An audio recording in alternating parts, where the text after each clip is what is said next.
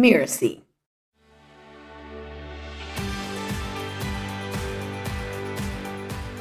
I get excited about you know the, the transparency movement and things like certified benefit corporations because I think that we have to move to this place where people are more transparent. It is more clear. It is more shared because again, this is what people want. This is how they want to be treated. And if not, like people will leave and they'll go elsewhere. I'm Sharon Richmond, and this is To Lead is Human. For more than 30 years, I've run a business called Leading Large. I help C level executives expand their impact, clarify their priorities, energize their organizations, and build cultures of accountability and respect. In this podcast, we help you envision how to supercharge your leadership by blending the art and science of leading with intention. I talk with top business leaders who exemplify the principles of leading large. They know that as leaders, the influence they have comes with an equal measure of responsibility. These leaders not only deliver stellar value to their customers, clients, and stakeholders, they prioritize building organizations that provide purpose, meaning, and a healthy environment for their employees. We will learn from the challenges and successes they've experienced on their human journey, and you'll have takeaways that you can apply yourself. My guest today is Eric Edelson. Eric is the CEO of Fireclay Tile, a 36 year old company that he joined in 2009 and that relaunched itself with an entirely new business model in 2014. So, a middle aged startup, one could say. Eric and I first met at Stanford Business School, where I was working as an executive coach and he was earning his MBA. I've been following his journey ever since. One of the reasons I invited Eric to join us is I knew that he had joined a company called Fireclay and I had been reading about the progress the company had made as he took the company from really a complete turnaround situation through the process of becoming a B Corp, a benefit corporation, and his leadership had really grown. I also invited Eric because his company is smaller than some of the other companies we've talked about, and we want to hear about all different stages of entrepreneurship. Some of the most important topics that we talked about include how important it is to build good relationships as a basis for earning trust. So, listen for the examples that Eric offers about how earning trust was so important to him becoming the leader he is today. Another thing to think about as you're listening is what are your values? And we'll talk more about Eric's values after. Welcome to the show, Eric. Thank you so much for having me here, Sharon. It's wonderful to see you and such an honor. It's great to see you too. So, I heard you once say that working at Fireclay is intoxicating.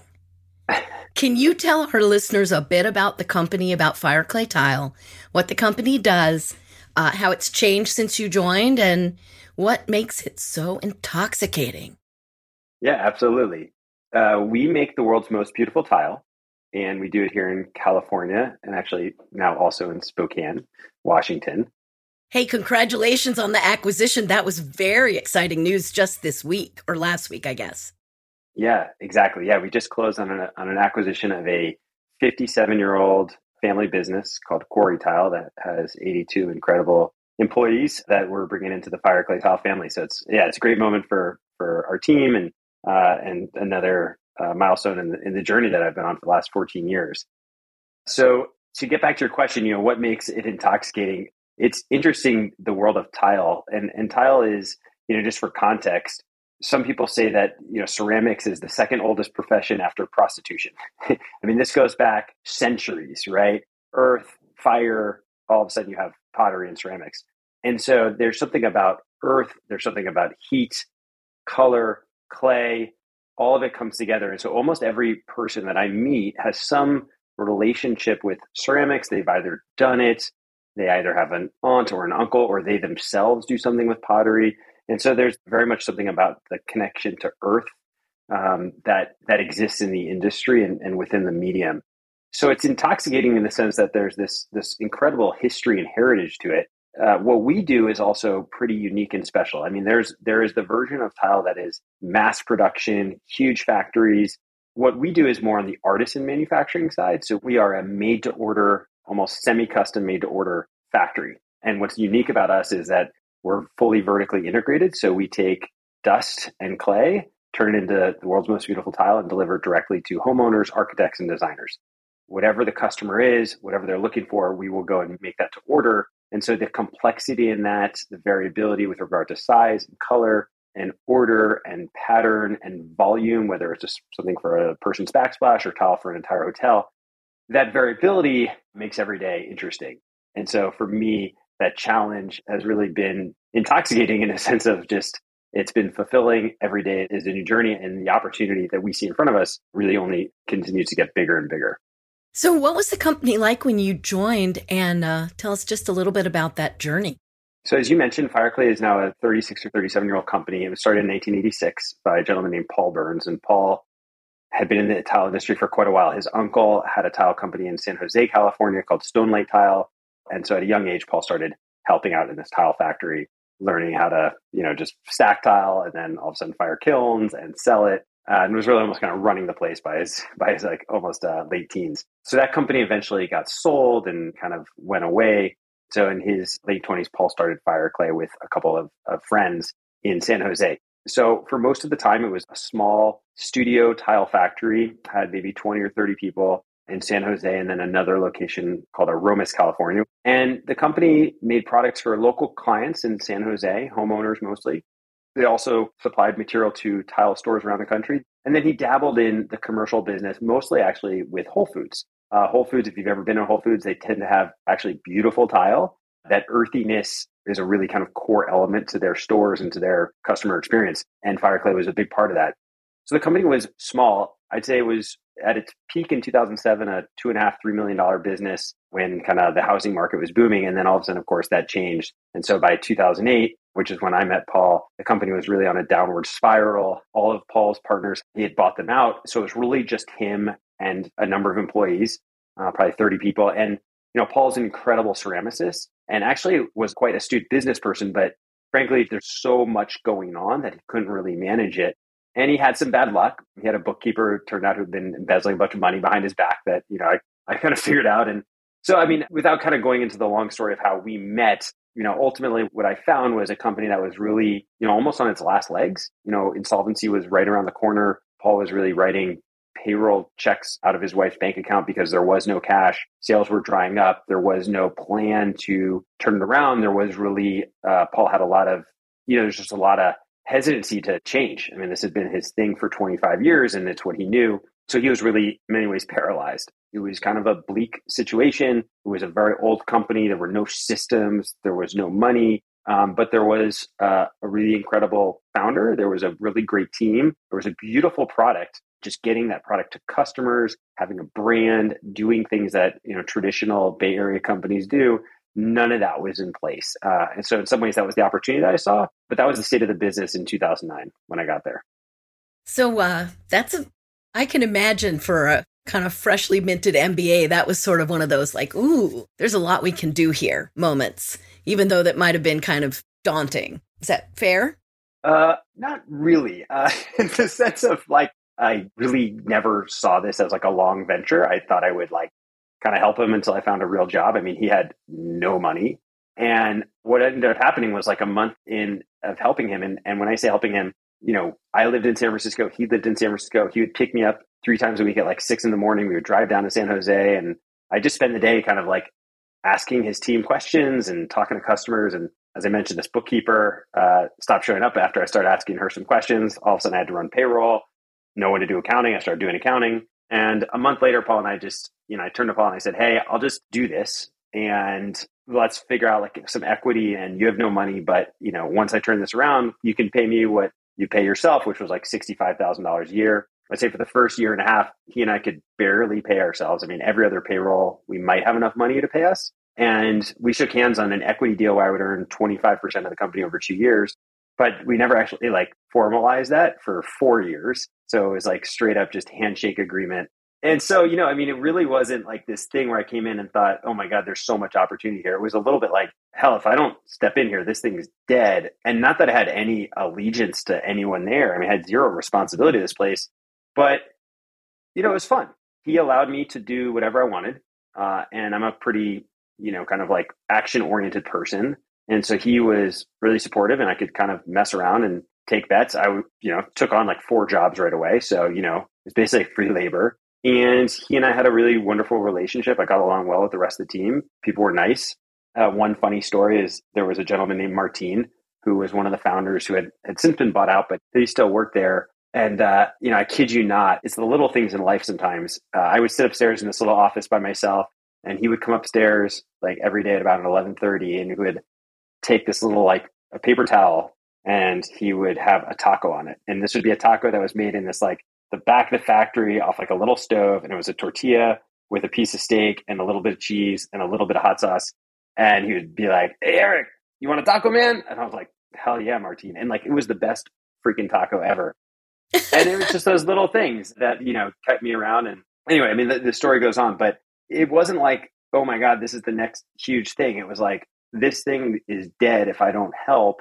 And so let me just kind of try to help it and see what we can do to just turn it around and try to get it to, you know, cash flow positive again.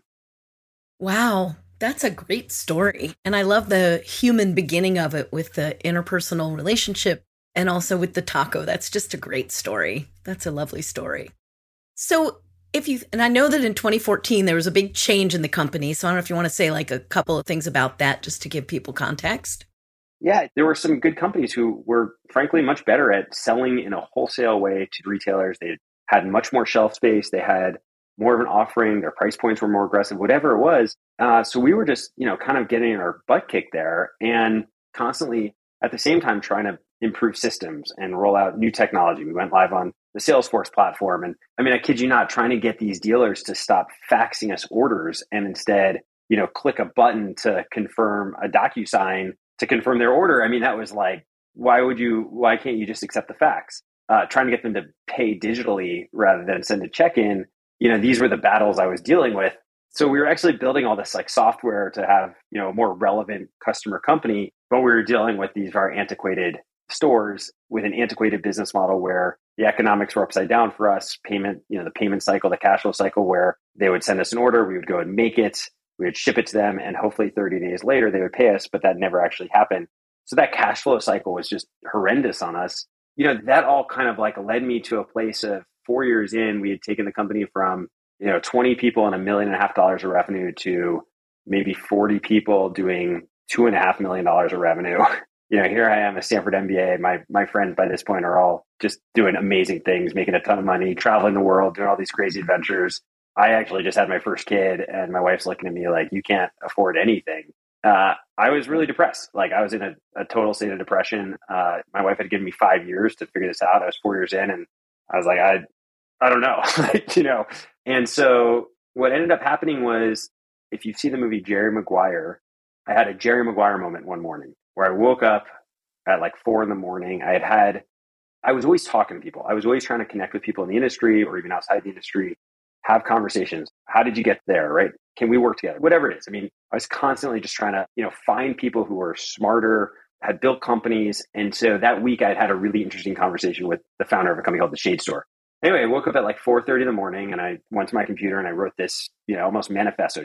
I said, you know, we will never have a chance to have success in the model that we have. And also the tile buying experience is totally broken. You know, the manufacturer is so disconnected from the end customer that for those buying tile, especially at the higher end, it's a very customized experience. You go through this middleman, you know, company. There's an installer now. So many things can go wrong. And and to not have that direct connection to the customer we were failing customers. We were failing, you know, everywhere. And I just felt like for the people who were working at Fireclay, who were making the tile, for me and my family, if we were ever going to have a fighting chance to have a you know successful life and to have a great you know kind of income and, and livelihood, we needed to change it. So the vision was to go direct, was to fire all of our customers, relaunch the company, and I sent an email to Paul with this manifesto, and I said, Paul, we're going to change the tile industry. His reply was, "Sounds good." that week I met with one of my classmates from Stanford and the other meeting she said, you know, when can I invest? And I was like, you would invest? I mean, I, I just didn't even realize that friends of mine had money. And I was like, you would invest? She's like, hell yeah, this sounds awesome. And I was like, oh my God, that's awesome. And within two months, we had raised $800,000 and we kind of finished our round that year with $2 million. And, and uh, yeah, the idea was like to go direct and uh, initially it was like very much like e-commerce uh, tile e-commerce and build this e-commerce company it's evolved over the years but the idea was really go vertical and so we relaunched the business in 2014 and we've grown tremendously ever since so that's a great story and i love the network effect of people that you could reach out to to talk to and i'm just thinking about our listeners and i'm glad that you get to become part of their network too just thinking about it today so when you think about what has been most important to helping Fireclay grow so quickly, what are some of the things that come to mind? Uh, just like brute force, grit. My wife always tells me that I need to tell people that I'm an endurance athlete. I'm an ultra marathoner and I run. This morning I had a three hour and 15 minute run. And I just, that kind of ability to kind of handle pain and also know that it's a journey, right? Like the suffering and the work is so much more fun than the actual event itself. Uh, so I think it's that I've been really blessed to have.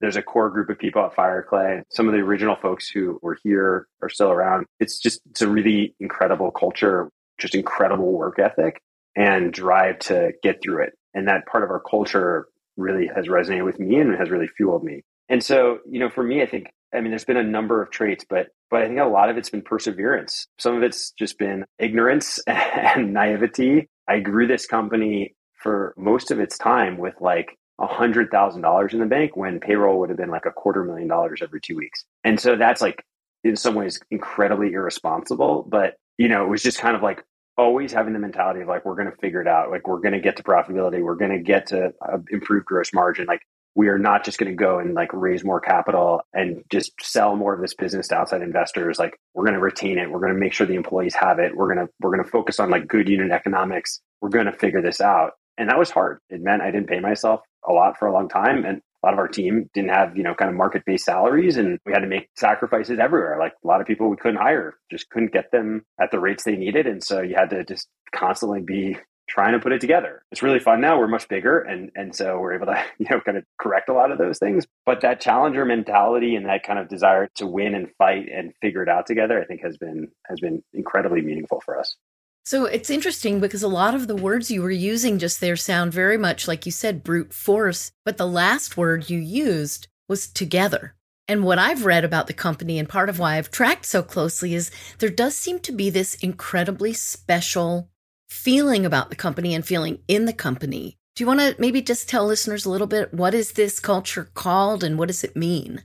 We talk about our culture as a ganas culture. Ganas is a Spanish word for desire, will, hope, fortitude. I mean, it's it's really this idea of like we will figure it out. I think part of that has been a little bit of my own personal journey. I mean, there's definitely there was a long cycle at Fireclay where you know I was I was certainly kind of the leader who who made decisions and tried to be part of every conversation. Um, I think that, you know, there were some hard times in there where, you know, I was accused of being a micromanager being, you know, too in it. And, you know, not for any other reason than I just care a lot. I mean, I now have two children and a lovely wife, but Fireclay is really my third kid. And it's like, I care a lot about this place. I, I really feel a kindred spirit to it and always wanted the best for it. And so, you know, that can sometimes be interpreted as being in too many things and I think that like over the last couple of years, especially uh, as our leadership team has really emerged, and our leadership team is really five of the six of us have grown up here. Like this is our really our kind of main first professional kind of experience. You know, I've really seen the maturity and, and growth of those individuals and really leaned on them to run their teams and to to take responsibility. And I think that we've now kind of really been able to have that idea and mentality throughout the organization and create a lot of autonomy and give people a lot of freedom to do their best work so not rocket science, nothing, nothing too crazy, but you know, that was definitely a journey for me. And I think also we've been very much focused on making sure that we not just kind of talk the talk, but walk the walk. A lot of that has come through being a certified benefit corporation. We've been focused on growing this in a really uh, what we'll call stakeholder way, where we're 30% employee owned, we're certified B Corp. So how we measure ourselves across our you know environmental impact community corporate governance employee benefits et cetera like that's been really core and it's not just you know saying it it's it's measuring ourselves holding ourselves accountable and making sure that you know myself the board you know everyone's very much aligned with where we're going to spend money and how we're going to do it and so i think that part of our culture you know our team sees that and they see that okay we're not perfect we're going to make mistakes but we are trying we are holding ourselves accountable we don't just say certain things like we do it and i think that extra effort has it's definitely been hard but it goes a long way. And I think that part of our culture and taking it really seriously. And like I said, like moving to, you know, a larger amount of employee ownership and the tough decisions that we've made to get there, you know, people see that and they see that we're vested in their growth and success. I'd love to reflect with you a little bit more on your own leadership journey and this transformation or this transition that you've experienced from those early days. So I like to start with how would you describe your leadership today but I wonder if maybe we could do a compare and contrast like, what was your leadership like then and how is it now? Yeah, I'd say that the wonderful part of now is that I have an amazing leadership team around me and they also have great managers around them. And I think if you were to go back, you know, 8 years ago, that was not the case. Paul and I were kind of partnered in this and Paul had some incredible strengths, but you know, management and leadership were not necessarily Paul's strengths. And so we didn't necessarily have kind of like a leadership team necessarily. We were kind of like leading the company. And I think that the team that has now that I now surround myself with has really matured in an incredible way. And so it's been a lot easier, you know, for me to really let go. I don't know if I would call myself a servant leader. I mean, I, I, I would hope that I would be described as that, but I definitely, you know, try to, I try to eat last. I don't have an office. Like I don't have a fancy desk. Like never had any of those kinds of things. I'm trying to like pick up. I'll work on the factory floor. I'll I still I mean I do some really weird things like book people's hotels to make sure that they have like great travel experiences.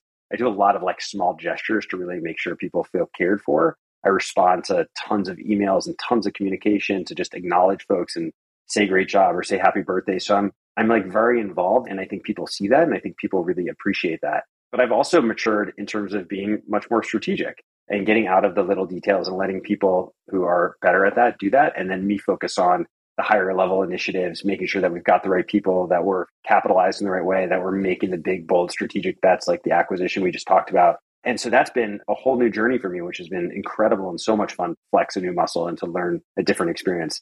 I think values have always been important. It was interesting. We have five core values at Fireclay. And when I was at Stanford, just because that came up earlier in this conversation, I did take a class with Joel Peterson on leadership. And I actually pitched Joel to try to invest in this company many years ago. And right before that, I reread the paper I had written for him, I don't know, probably eight years before that. And it was shocking because in that, I wrote the core values that were going to guide me. And like it basically unintentionally mirrored the core values that we had at Fireclay. And so these were really around kindness and honesty and effort, what we call ganas. I think that the values that I've had that even go back to like my Jewish upbringing and going to a Quaker high school or even Stanford, where the motto is change lives, change organizations, change the world, like that, those things I take very seriously. And that really rings true in the values that we now have at Fireclay. So we've really tried to kind of lead with values and make decisions with values. And I think that's been very powerful for us. So you raised something that I think a lot of listeners might like to hear a little more about that I'd like to explore more with you, which is, you know, companies need different kinds of leadership at different stages. And so when you got there, you know, even though some of the, you heard some concerns that you might have been micromanaging, seems like your sense was there was a little different kind of leadership needed early on. And can you remember what some of those early decisions were, those early pivotal moments, I guess, in your own journey?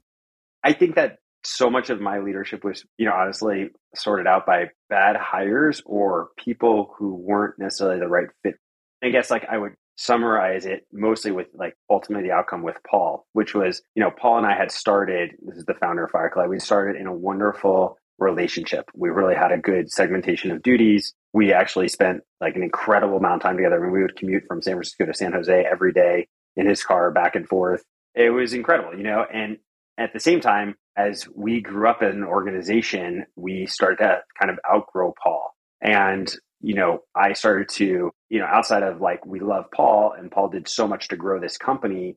And without Paul, this would have never existed, no doubt about that.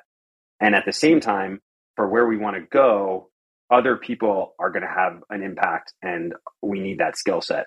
And knowing that Paul owned a tremendous amount of this company, I had to make like a pretty foundational decision of who I was going to partner with. Was it going to be continue to partner with Paul or all of the other employees that I had? And and it ultimately came down where um, we we ended up buying Paul out, and I was able to convince the board to redistribute most of his ownership to our employees. And so we were able to take our employee ownership from 14 to 30%.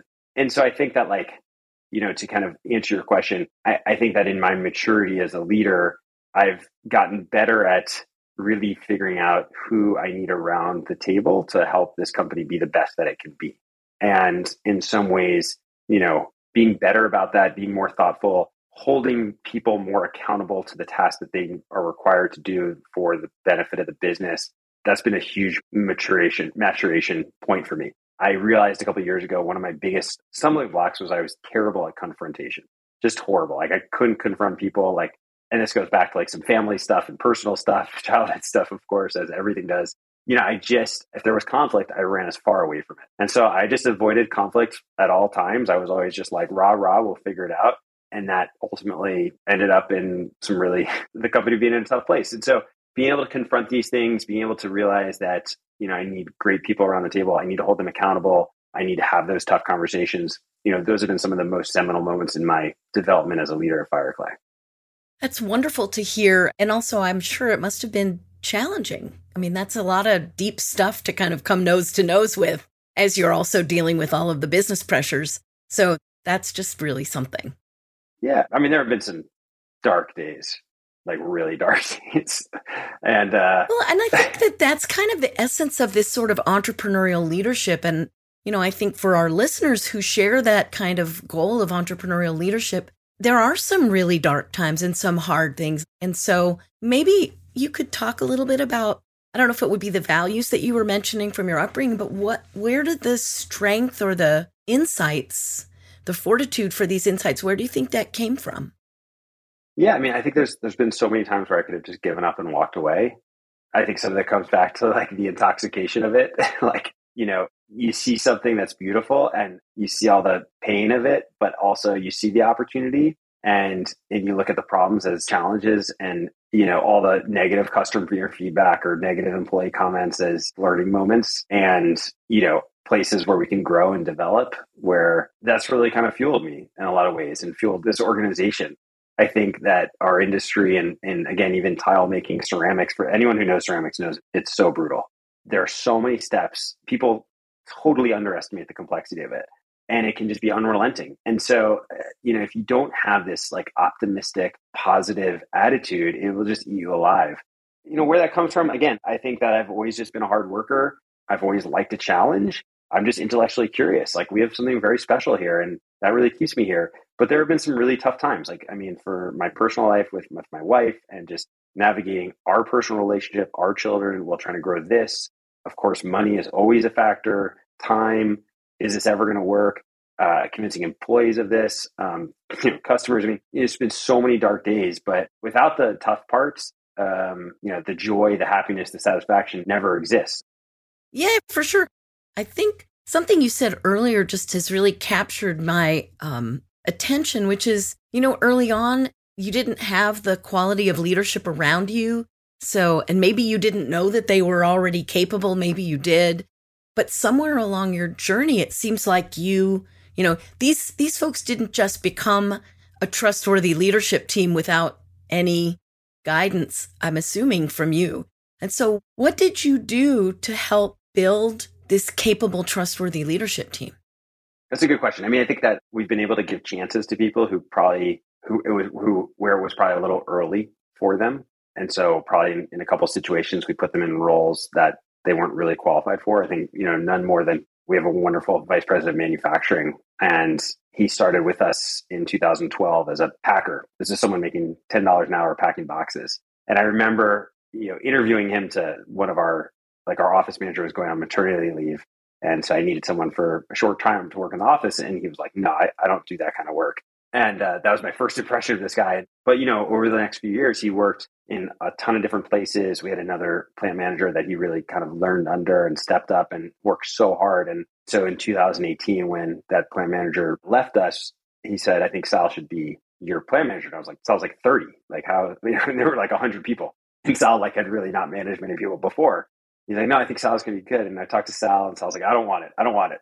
and I was like, I don't know. I think maybe this could be a thing. And, you know, he wasn't ready and he wasn't equipped and he didn't have the experience, but he had that heart and soul and desire and he had that curiosity. And, you know, we surrounded him with coaches and guidance and outside experts and gave him the support he needed. And he also took it and ran with it. And, you know, today is, you know, overseeing now two factories, has 250 people under him and, you know, has changed his life, his family's life, and all the lives of his people. And, you know, he's just, I can't speak highly enough about him. And I think like we could say the same thing about, you know, a number of the other folks as well. So I think some of it is like not so dissimilar from like the opportunity that Paul gave me, which was like, I have never run a business. I had never been in tile and yet I had the desire. So I think we've really kind of tried to find these people who have the desire, the will for whatever that area is and give it to them. And yeah, I mean, we're now kind of bringing in some outside talent as well, which is also fantastic. And we're able to, you know, find the right people and be able to attract them with the right, you know, pay and responsibility. But I think a lot of it has been, you know, kind of like trying to give those opportunities to people. And if they step up, like that's amazing. But also, you know, we've had people who you try to give opportunities to and they don't step up. And you have to handle those things too. So we've gotten really much better at making those calls and making those decisions and being much more forthright about about the calls on people and, and on leadership than we probably were in the past. So do you think it would be fair to say that as your trust in your own judgment about people and your trust in other people being, you know, give people a chance to see what they can or can't do, do you think that's part of what has contributed to this emerging leadership team. I think I read somewhere that three quarters of the managers in the organization were promoted from within, which is a really high percentage. Yeah, absolutely. For sure.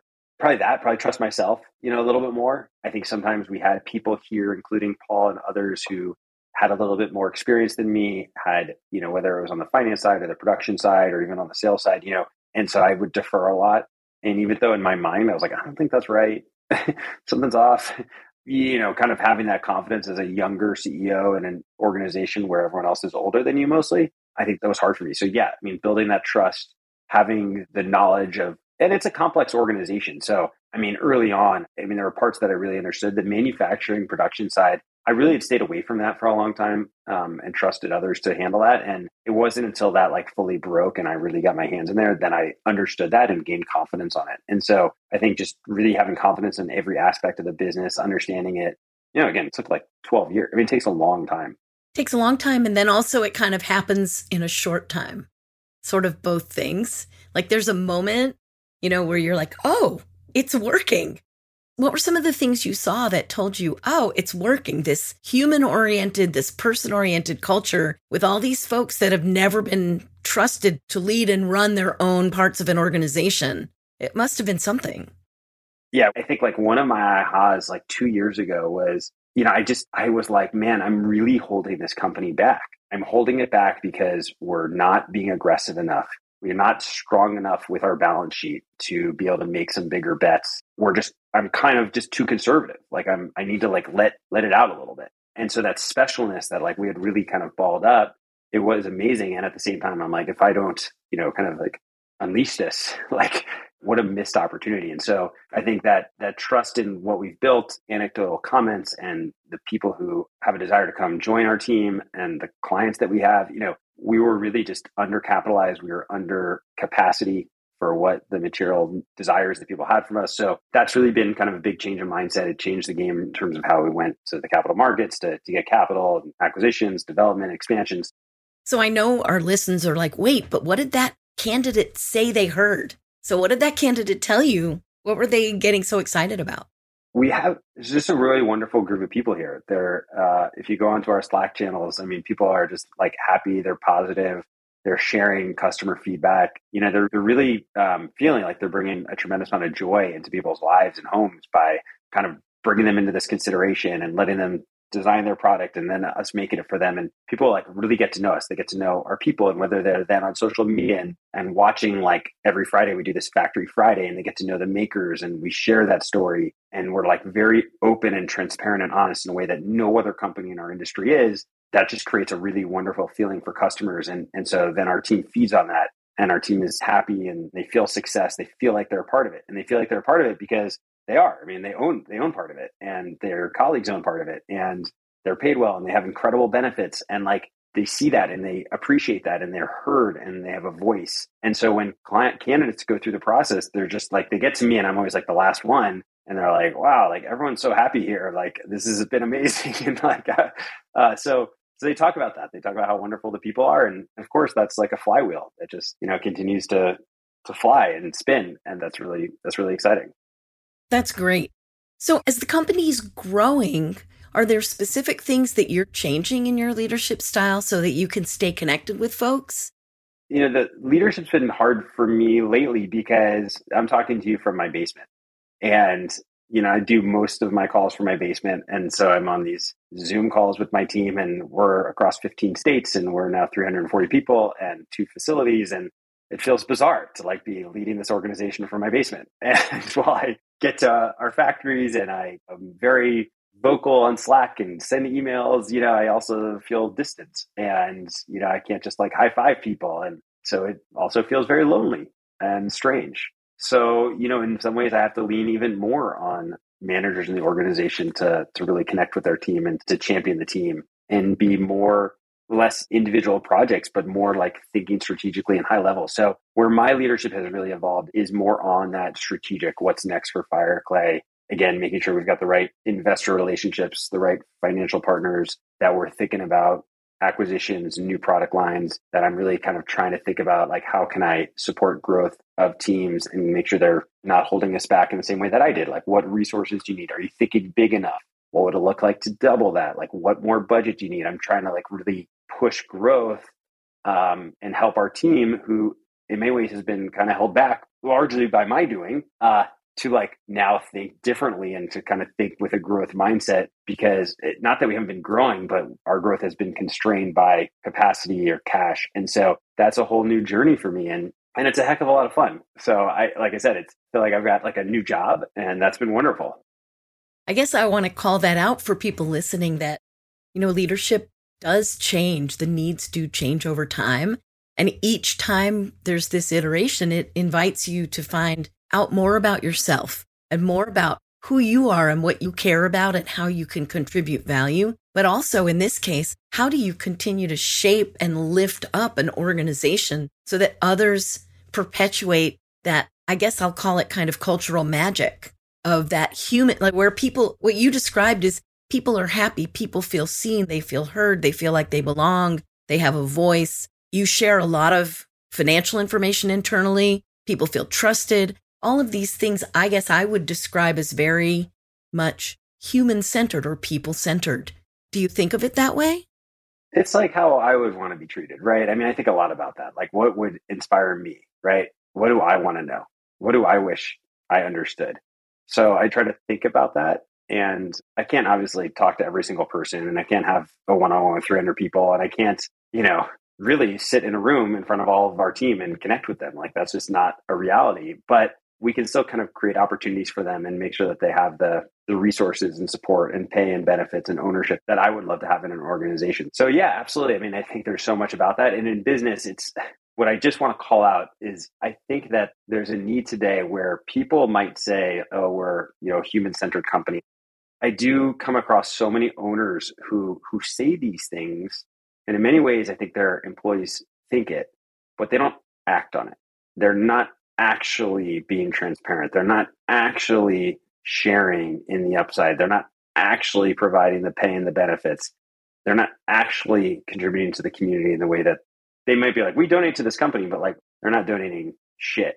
They're not actively doing things to mitigate the harm they're causing to the environment or take measurements or or mitigate or offset, whatever it is. And so I think that again, like there is a lot of talk, but I get excited about you know the transparency movement and things like certified benefit corporations because i think that we have to move to this place where people are more transparent it is more clear it is more shared because again this is what people want this is how they want to be treated so you know the title of this podcast is to lead as human. And i know what it means to me. I'm just wondering what what does that mean to you to lead as human?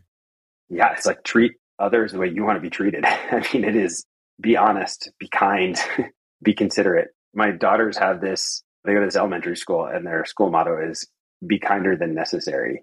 And so i think you know being human is like the most amazing gift that we all have. Like we hit the jackpot so much to be where we are in this time and to have the honor and the privilege to be able to lead others whatever it is is such an amazing gift and so that gets me very excited and uh, i hope to be able to bring like that that element of humanity to our company. But yeah, to lead as human, it's it's a it's a wonderful title, and um, I'm going to think about that. I don't know if I necessarily answered your question, but I am going to think about that and be challenged by it. What does it mean to you? What does it mean to me? What it means to me is there's a tremendous amount of responsibility and authority that comes with assuming leadership. And to me, it means own it, recognize that that doesn't come unfettered. That comes with, and maybe it also comes from my Jewish upbringing, it comes with an accountability and responsibility to leave the world better off than you found it and do it in ways that you think fundamentally matter person to person. So, you know, to lead as human, be a human being, be fallible, be real, be truthful. These are things that I care very much about. And live that and show it and lead the way for others to do the same, which to me is just like, I read someplace, um, and I know you have this like, we are the makers who support the dreamers. Like, I'm the maker that's like, dream big leaders, dream bigger. Let's go do this thing and let's, let's really change the world in the ways that we'd like to see it changed for good. So I think that we probably share some similarities in that regard. I love that. Yeah. I'm so going to steal how, your answer. You said it much better than I did. I doubt that, but that's okay. I want to ask you one more thing, maybe two things. So, concretely, what hard metrics could you share with other leaders who are thinking, oh, this all sounds very idealistic? I'm a little skeptical, like, I don't know. So, are there hard benefits you can say have emerged from taking this I would say, sort of slow and steady approach to building a company for people by people. It's going to be very repetitive with anyone else who leads a certified benefit corporation. But really going and doing what is called the B Impact Assessment, uh, which is available through B Lab, which is the nonprofit certifying body of B Corps, is really like, yeah, just the best, the best place. The B Impact Assessment really goes through everything related to corporate governance, employee benefits, community, environment, customers, and and I think it it gets to a lot of a lot of the good stuff, and it is a very honest account, and you get a score, and you can compare your score to the best in the world. And to me, what that did was really create a playbook of how to be better. Because the idea of like being better in business or leading a more human business, I mean, again, like it sounds wonderful, but what is it? What does that even mean? Like, how do I do that? Like, how do I be better to my employees? Right? Like, you may sit there and say, "Oh, it's just pay them more," but that's one part of it. It could be profit share, it could be ownership, it could be retirement accounts, it could be life insurance, disability, short term, long term. I mean, there's you know the list goes on and on. Employer reviews, um, gender pay studies. I mean, there's a lot of different things you could do, but like to the average person, even me, like as a Stanford MBA, like I didn't know all that, and so you know this was a a really incredible tool and it continues to be. And so, you know, I think that's an incredible place to go and it will give you the metrics, the data, the insight to really get a more, a very comprehensive look at your business. That's really great. And just for listeners, we'll attach some links so that you can look up some of the things that Eric's referring to. So I always like to wrap up with, you know, you've had this whole lovely leadership journey. It's been up, it's been down, it's been hard, it's been sometimes dark. There are moments of brightness, there are continued challenges. You're always learning, you're always growing.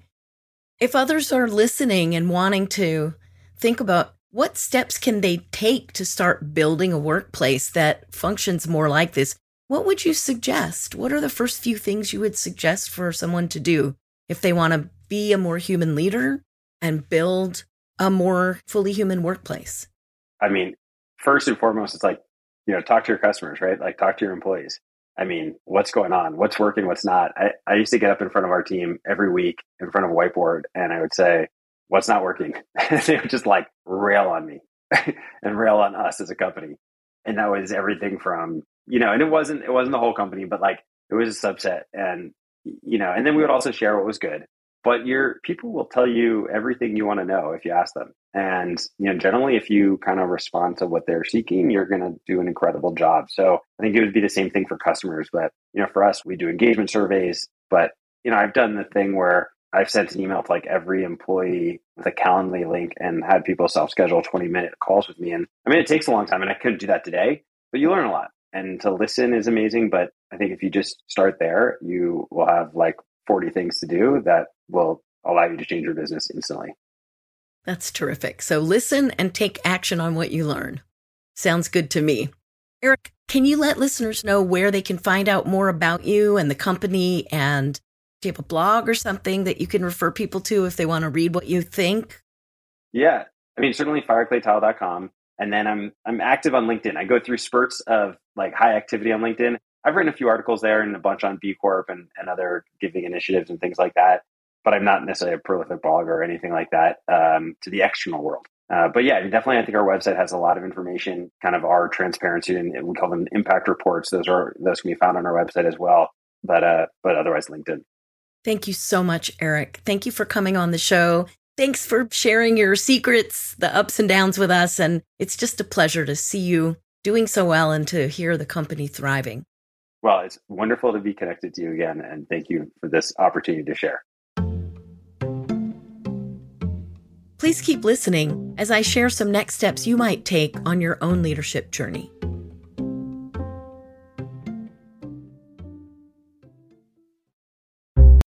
Hi, this is Sharon. I'm popping in just before the takeaways to remind you that as an executive coach, I'm always looking to support new clients. If you or someone you know might be looking for an executive coach, head over to my website, leadinglarge.com and you could book a complimentary appointment with me. In the first 25 minutes, we'll be able to identify a challenge you're facing and talk about whether I'm the right fit to work with you. I look forward to hearing from you.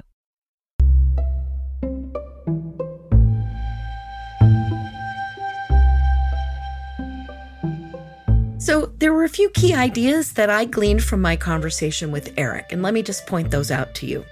The first was how important it was that he build good relationships, not just with people in the company, but with the customers who were getting bad service as well.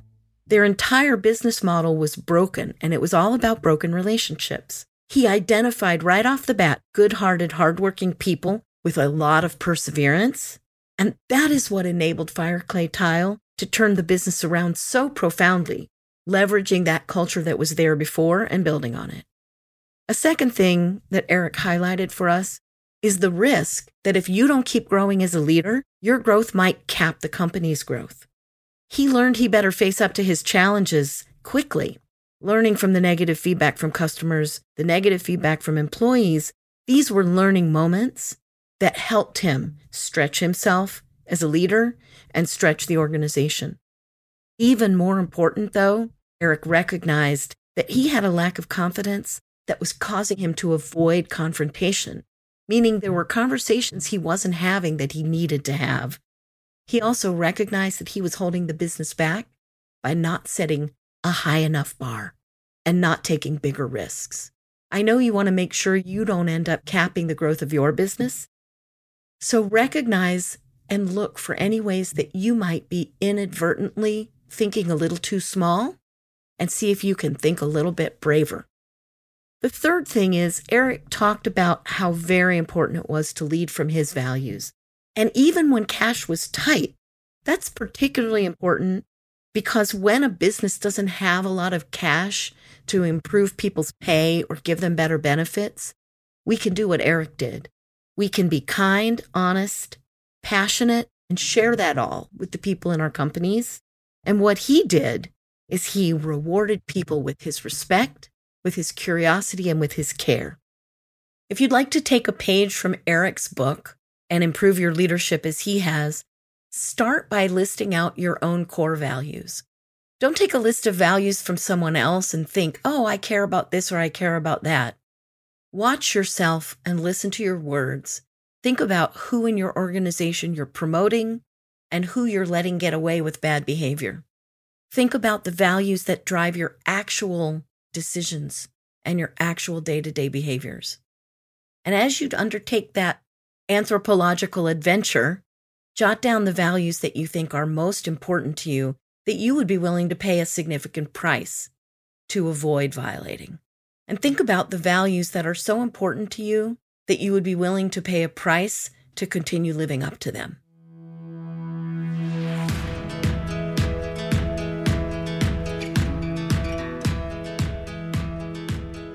I'm Sharon Richmond, and this has been To Lead is Human. You can find out more about me at leadinglarge.com. That's L E A D I N G large.com. To Lead is Human is part of the Mirasee FM podcast network, which also includes such shows as Soul Savvy Business and Making It. This episode was produced by Cynthia Lamb. Jeff Govertson assembled the episode. Danny Iny is our executive producer, and post production was provided by Post Office Sound. Be sure you don't miss the upcoming episodes. Follow us on Apple Podcasts, Spotify, or wherever you're listening right now. If you like the show, please leave us a starred review and tell your colleagues about us. Hey, the stars matter, so click those stars. It really does help out. Thanks so much for listening, and we'll see you next time on To Lead is Human.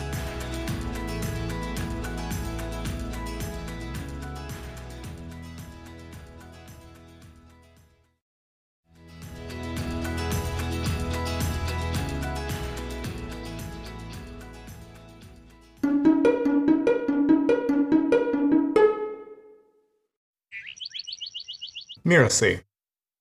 I'm Molly Mahoney. I'm Danny Iny. I'm Virginia Muskies. I'm Melinda Cohan. I'm Dave Lakhani. I'm Michael Port, and you're listening to Making, Making it. it. You would think that when you hit the New York Times list or the Wall Street Journal bestseller list, you would feel like you made it. For me, it never has. I think making it can mean whatever you want it to mean for you. Making it is about having time to spend as I want to spend it. Making it really is about being free to live according to your own genuine values and priorities. It's about acceptance. Not only like making money, but make a difference, make a contribution. contribution. Like feeling like I'm making a difference to someone. And I don't think making it is a one and done. I think it's an ebb and flow spiral type of pattern. Making it to me really means being able to bring your whole self to the table. Is really a choice that you make every day. Because the truth is that you do not really know what you're doing until you get started doing it. I'd say that the first seven, maybe eight years was like pushing a boulder up the hill. If there's anything that I could say to my younger self, I would say, really, like for real, for real, trust I would tell myself no shortcuts. No shortcuts. The path is always in front of you, even if it's not clear. The key is to keep moving forward. Everything requires work and effort, no matter how much you love it. You've got to find something that you love, something that you enjoy, so that your work is not a labor, it's not a chore. Don't compare yourself to others. But recognize that if you see someone else doing something that is of interest to you, you can do it also. I had this sensation of, I kind of felt like the walls were shaking, and I just felt like, that's what I've been doing all this time. That's who I am. In that moment, I knew who they were, I knew the burdens and distractions, and I knew full potential. And then I ended up ultimately in the Ultimate Frisbee Hall of Fame as a Johnny Appleseed for taking the sport out to the world.